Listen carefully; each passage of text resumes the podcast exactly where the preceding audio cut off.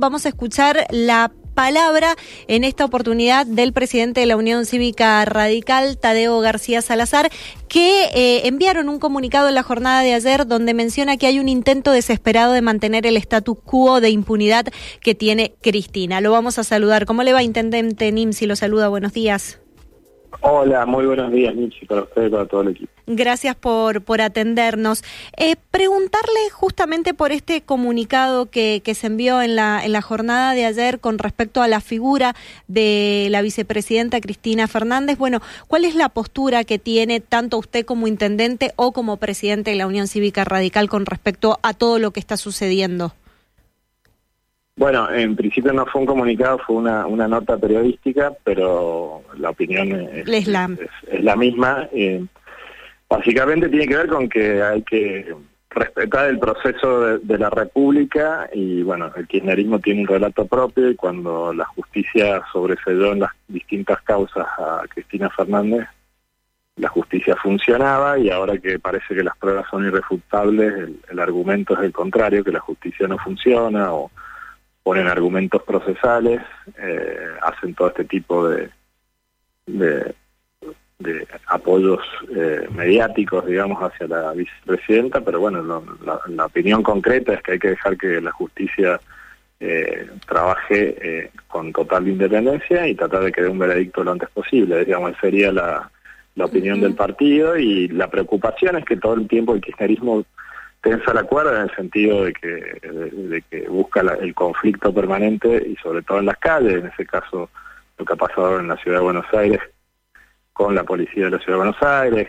eh, emitiendo comunicados también de toda su dirigencia contra Horacio Rodríguez Larreta y así sucesivamente, bueno, desviando el foco de la, atención hasta decir cosas ridículas como que los bolsos de José López eran eh, tenían vinculación con gente del macrismo y no con gente del, kirchnerismo, entonces bueno, la verdad que esto adquiere ribetes que son casi novelescos, pero bueno, la, visión general nuestra es que el kirchnerismo es un partido donde eh, trata de imponer un relato y bueno, básicamente lo que nosotros necesitamos es más república, instituciones independientes y que si hay un delito que obviamente la persona responsable eh, tenga una, un juzgamiento y, pague por, por, ese delito.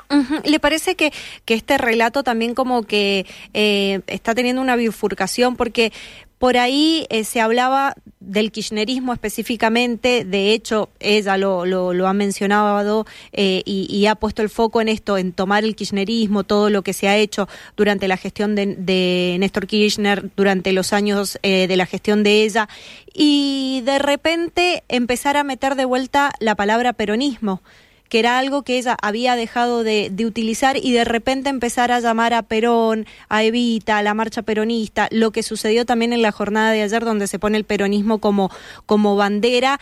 Y esto para ustedes lo hacen en un intento desesperado por la unión del kirchnerismo y el peronismo o porque el peronismo sigue siendo un partido político fuerte y el kirchnerismo está dejando de lado un poco la fuerza que tenía? Yo creo que era un poco reconocer, la, como bien lo analizaste, la debilidad que está teniendo hoy el kirchnerismo. Hoy una de las personas con imagen más negativa del país es Cristina Fernández de Kirchner. En Mendoza es igual, ella y la dirigencia vinculada al kirchnerismo son los dirigentes con, con peor imagen política. Eh, pero bueno, eh, evidentemente tiene que haber una estrategia, sí, sí creo que, de comunicación, donde se vuelven a pegar al peronismo y a sus símbolos, tratando, entre comillas, de despegarse un poco de, esa imagen negativa que tiene el kirchnerismo. Para, para ustedes, acá en la, en la provincia de Mendoza, hablamos de Cambia Mendoza y a nivel nacional de, de Juntos por el Cambio. Esto que está sucediendo con, con la vicepresidenta, ¿los, ¿los está posicionando políticamente están todos bajo la, la, unión de que haya justicia o que, de la, que la justicia avance como corresponde o también están habiendo disputas internas en relación a este tema? No, no, hay una unidad de criterio en que, en que la justicia tiene que actuar y tiene que juzgarse y que por lo menos en los alegatos del fiscal las pruebas son irrefutables. eh, eso, por un lado, digamos, lo que tiene que ver con el proceso judicial con, que se lleva a cabo contra la vicepresidenta. Y en el marco de Juntos por el Cambio nosotros tenemos desafíos que, que, bueno, evidentemente hay que ver cómo se van sorteando. Esos desafíos tienen que ver con que eh, hay un, posicionamiento, creemos que la sociedad está pidiendo que haya un cambio de gobierno. Efectivamente, la, Alberto Fernández no tenía un plan económico y no va a estabilizar la economía. Buenas partes de las promesas de campañas que aquí se hicieron, como ustedes lo saben, que eran llenar la heladera de los argentinos y cambiar la, la, situación económica del país no solo eh, no mejoró, sino que empeoró en términos del deterioro del salario real, la inflación ha deteriorado sobre todo el salario de las clases eh, trabajadoras o las clases más bajas y bueno, eso impacta negativamente en todo el, clima social.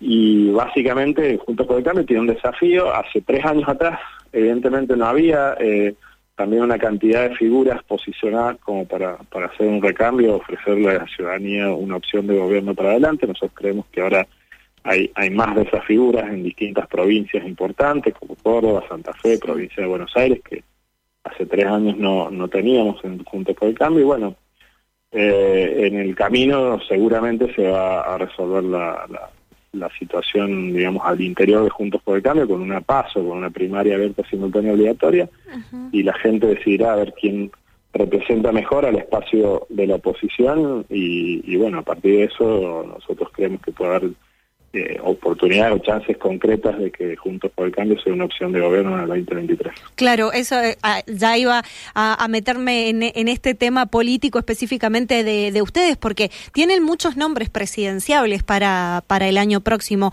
tanto por la lista del PRO como por la lista netamente radical. Va a ser una situación, no digo que puedan haber peleas internas, pero sí va a ser una situación compleja definir lógicamente quién va a quedar eh, encabezando la lista.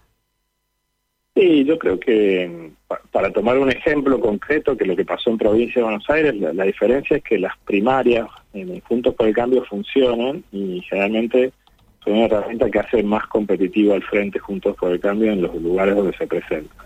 El ejemplo fue en provincia de Buenos Aires, la interna entre entre Santiles y Facundo Mane dio, por el resultado un, un triunfo en La Paso y un resultado muy importante para la general que no hubiera sido posible si, si no se hubiera logrado esa competitividad. O sea, es decir, la competencia democrática al interior del frente creemos que, ayuda a posicionar los nombres y le da más fuerza, más legitimidad a la fórmula que gane.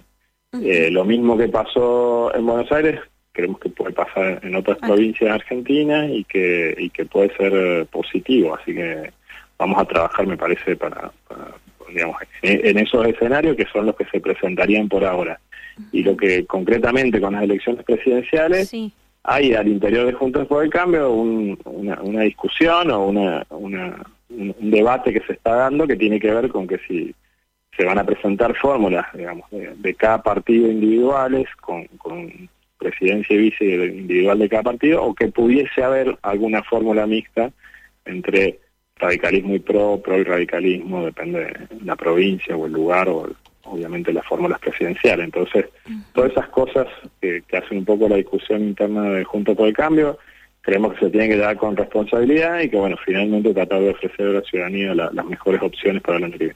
Perfecto. Y ahora, por ejemplo, el jueves eh, vamos a tener la, la, visita de la reta acá en la, en la provincia de Mendoza. Lo trae en este caso, bueno, viene acompañado por Omar de Marchi. ¿Van a estar ustedes presentes? ¿Han recibido algún tipo de invitación? Mire, todavía no tenemos la, agenda, eh, pero en el caso de la red nosotros tenemos una excelente relación y tenemos convenios de cooperación eh, particular, digamos, entre nuestro municipio y la, ciudad de Buenos Aires y trabajamos eh, de manera coordinada en un montón de temas. Por ejemplo, estamos trabajando, el 19 de octubre se va a realizar la cumbre del C40, que es una cumbre sobre cambio climático que hacen las grandes ciudades y han invitado a los municipios eh, del interior del país a participar en algo que se llama Camino Federal a la Cumbre del C40 y ahí estamos presentes, ya hemos firmado de hecho un acuerdo con el gobierno de la Ciudad de Buenos Aires. Y bueno, seguramente charlaremos de esa agenda con Horacio Rodríguez Larreta y eh, estamos esperando la confirmación de esa agenda. De hecho, bueno, ha tenido un premio hace poco en México, eh, eh, usted como intendente del departamento de, de Goy Cruz, también creo que fue ciudad de, de, Mendoza, están trabajando siempre en el tema de este desafío de ciudades, en la, en la situación ambiental. ¿Se vienen importantes políticas de Estado para, para todo lo relacionado al ambiente? Sí, sí, se vienen eh, importantes, digamos, acciones que son una continuidad de las cosas que ya comenzamos. Se vienen más cantidad de, ciclovías y cambios en la movilidad urbana, en el transporte público de pasajeros. Estamos trabajando fuertemente con energías limpias. Estamos, eh, nuestro municipio, por ejemplo, está en este momento construyendo una granja solar de un mega energía que va a quedar habilitada antes de fin de año. Estamos trabajando fuertemente en terminar el recambio de luminaria de LED, ya completamos todo lo que eran calles y avenidas de Boicru, ahora estamos haciéndolo en los parques y en las plazas. Eh, se viene también toda una serie de acciones que, estamos reforzando para continuar con la separación de residuos en origen y el reciclaje, y estamos trabajando mucho con las empresas de triple impacto y los empleos verdes. Bueno, la, verdad que sí, que viene una agenda que cada vez se fortalece más porque hay una una conciencia que está creciendo de que si no cuidamos el planeta, el cambio climático la verdad va, va a afectar profundamente no solo la vida de las personas, sino la economía, la salud, así que tratar de cuidar más el planeta día a día. Perfecto, perfecto. Intendente, lo último que ya le pregunto, sabemos que debe tener una agenda muy, muy apretada.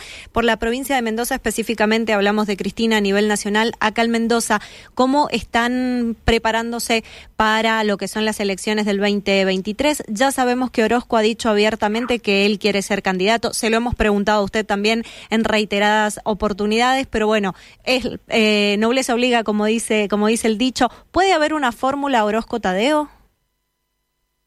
Mire, yo, yo lo que creo que va a haber es el, procedimiento que se ha hecho otros, en otras oportunidades para la elección de, la fórmula. Estoy hablando hacia el interior del radicalismo primero, porque también hemos competido, digamos, la primaria en Mendoza ha funcionado, digamos, como tal, y hemos tenido fórmulas de radicalismo de todo que han competido en elecciones anteriores. Nosotros tenemos una gimnasia que es entre la una mesa de diálogo que tenemos entre los intendentes, legisladores nacionales y obviamente el gobernador definir eh, las candidaturas, tratar de que eso sea por consenso.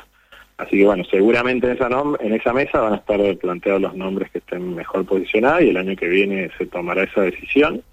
Y bueno, finalmente yo creo que es eh, una cuestión que hoy no está en la, en la agenda de la gente, está en la agenda de, sí algunos dirigentes, sí en la agenda de los medios, pero tenemos que hay que esperar al año que viene para, para tomar esa decisión. Intendente, muchísimas gracias por su tiempo. Bueno, gracias a ustedes por la comunicación. Hasta luego.